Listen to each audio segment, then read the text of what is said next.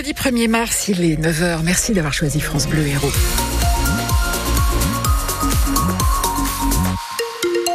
Pas trop de problèmes de circulation ce vendredi matin. Quelques ralentissements au point habituel euh, à Montpellier en particulier. Dans l'entrée de cette, tout va bien. À Béziers, rien de spécial à vous signaler. on espère que ça va continuer comme ça aujourd'hui.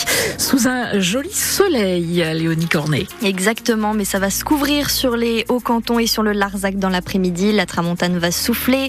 Les températures vont grimper jusqu'à 17 degrés dans le Lunélois. Comptez 16 à Pézenas, 15 pour Montpellier et 7, mais seulement 7 degrés à la Salvetat sur Agoutte.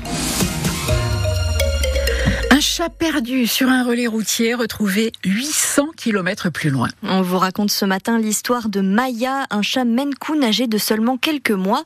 Son propriétaire, Marco, un chauffeur routier originaire du Nord, l'emmenait partout sur les routes jusqu'au jour où il a perdu sa trace lors d'un arrêt au restaurant routier Le Relais du Soleil à Saint-Jean-de-Védas, Arthur Fradin. Pour Marco, Maya, c'est beaucoup plus qu'un simple chat.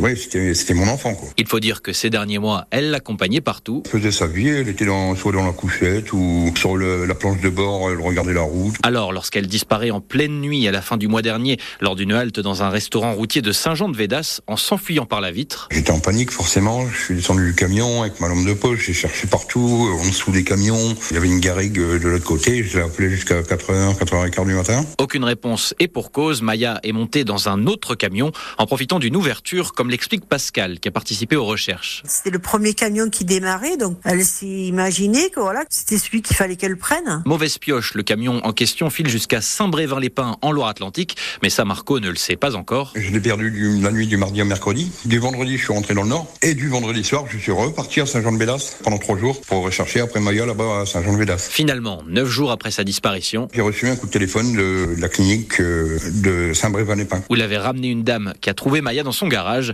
La petite chatte avait dû sauter du camion. Elle est avec moi en train de jouer là, tout va bien, et elle se porte très bien. J'ai eu une chance, une chance inouïe de la récupérer. Et pour ne plus se refaire ce genre de frayeur, Marco le promet, Maya va désormais rester bien au chaud à la maison. Et on vous a mis la photo de ce petit chat et de son maître sur notre site internet francebleu.fr. La grande collecte annuelle des Restos du Cœur commence aujourd'hui et tout ce week-end dans une centaine de supermarchés de l'Hérault. 900 bénévoles vont collecter des denrées alimentaires dans les magasins du département. L'association recherche surtout des produits non périssables. C'est ce que nous disait il y a quelques minutes Claude Martin, bénévole dans l'Hérault et invité en direct sur France Bleu. Son interview est à réécouter sur francebleu.fr et sur l'appli ici.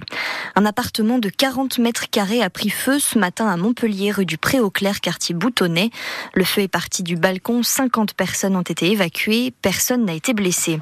Une femme de 68 ans a été très gravement blessée aux jambes hier midi, quartier près d'Arène à Montpellier. Elle était à pied quand un poids lourd qui tournait à gauche ne l'a pas vue. Elle s'est retrouvée coincée entre l'arrière du camion et le mur. Elle a été transportée dans un état très grave à l'hôpital. Le chauffeur du camion, âgé de 59 ans, a été très choqué. Nouvelle opération place nette dans l'Hérault, après le quartier Saint-Martin à Montpellier, quartier de la Devèze à Béziers. Les gendarmes ont mené de gros contrôles dans plusieurs communes cette semaine. Moguio, Castries, Vendargue mardi pour lutter contre les Les forces de l'ordre ont aussi mené des contrôles au péage de Poussan sur la Neuf. Près de 400 véhicules ont été contrôlés et 27 infractions relevées. Chaque premier jour du mois apporte son lot de changements. Et ce 1er mars ne fait pas exception. On vous détaille ce qui change pour vous ce matin et ça concerne aussi bien votre porte-monnaie que le permis de conduire, Cyril Ardo. A commencer par une bonne nouvelle sur le prix du gaz. La commission de régulation de l'énergie annonce une baisse de prix de 5% aux fournisseurs à présent de suivre. Fini par contre les énormes remises sur la lessive ou les produits d'entretien. Ces promotions sont désormais plafonnées à 34% pour réduire la concurrence entre les grands distributeurs et les petits commerces. Le tabac, lui, augmente entre 10 centimes et 1 euro de plus selon les paquets. Du changement aussi au niveau des prestations sociales.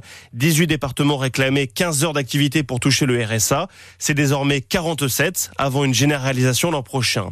13 millions de retraités verront eux leur pension de retraite complémentaire, celle versée par la GIRCARCO baisser ou augmenter en fonction de l'évolution de leur CSG. Enfin, le gouvernement veut encourager les jeunes conducteurs à passer le permis sur boîte automatique. Le délai de trois mois pour suivre la formation boîte manuelle est supprimé. Et c'est également aujourd'hui que les foyers éligibles recevront le chèque énergie de 2024. Attention, celui de 2023 expire le 31 mars. 13 agriculteurs interpellés ce matin à Paris près de l'Arc de Triomphe. Ils ont bloqué le haut des Champs-Élysées avec leurs tracteurs et des bottes de paille. Manifestation à l'appel de la coordination rurale, syndicat qui a d'ailleurs mené des actions dans l'Hérault cette semaine et les semaines passées. Les paillotes installées l'été sur la plage à Vindre sont-elles légales? En tout cas, l'association France Nature Environnement demande à ce que trois paillotes soient retirées. La loi littorale de 1986 interdit en effet d'installer des établissements de plage proches d'espaces remarquables, souvent protégés. Le maire de Vindre, Jean-Pierre Pérez, est d'accord sur le principe, mais il explique que ces paillotes étaient déjà là bien avant la loi littorale. Quand FNE euh, dit que l'exploitation de ces concessions est illégale, par rapport au code de l'urbanisme et par rapport euh, à la loi littorale, euh, ils ont raison. C'est pour ça qu'aujourd'hui, on a mis en place, nous, avec les services de l'État, la possibilité de dresser un schéma d'aménagement des plages qui nous permettrait d'obtenir une dérogation pour l'installation de ce type de concessions. Les concessions existent et étaient en place bien avant l'entrée en vigueur de la loi littorale, 1986. Et ce qu'il va falloir démontrer, c'est qu'aujourd'hui, en fin de compte, le territoire de Vendre est reconnu, euh, une partie de ce territoire est reconnu un espace remarquable et caractéristique. Et, derrière, depuis des années, avec la présence des restaurants de plage sur la plage, et tout ça s'est fait euh, intelligemment euh, et d'une façon collaborative avec les concessions, avec les gestionnaires des concessions, avec les propriétaires des campings et avec la volonté politique de la commune de maintenir ces espaces naturels et de préserver la biodiversité. Un reportage complet à lire aussi sur francebleu.fr. Et puis en rugby, large victoire 34-15 à domicile pour les rugbymen biterrois hier soir face à Brive.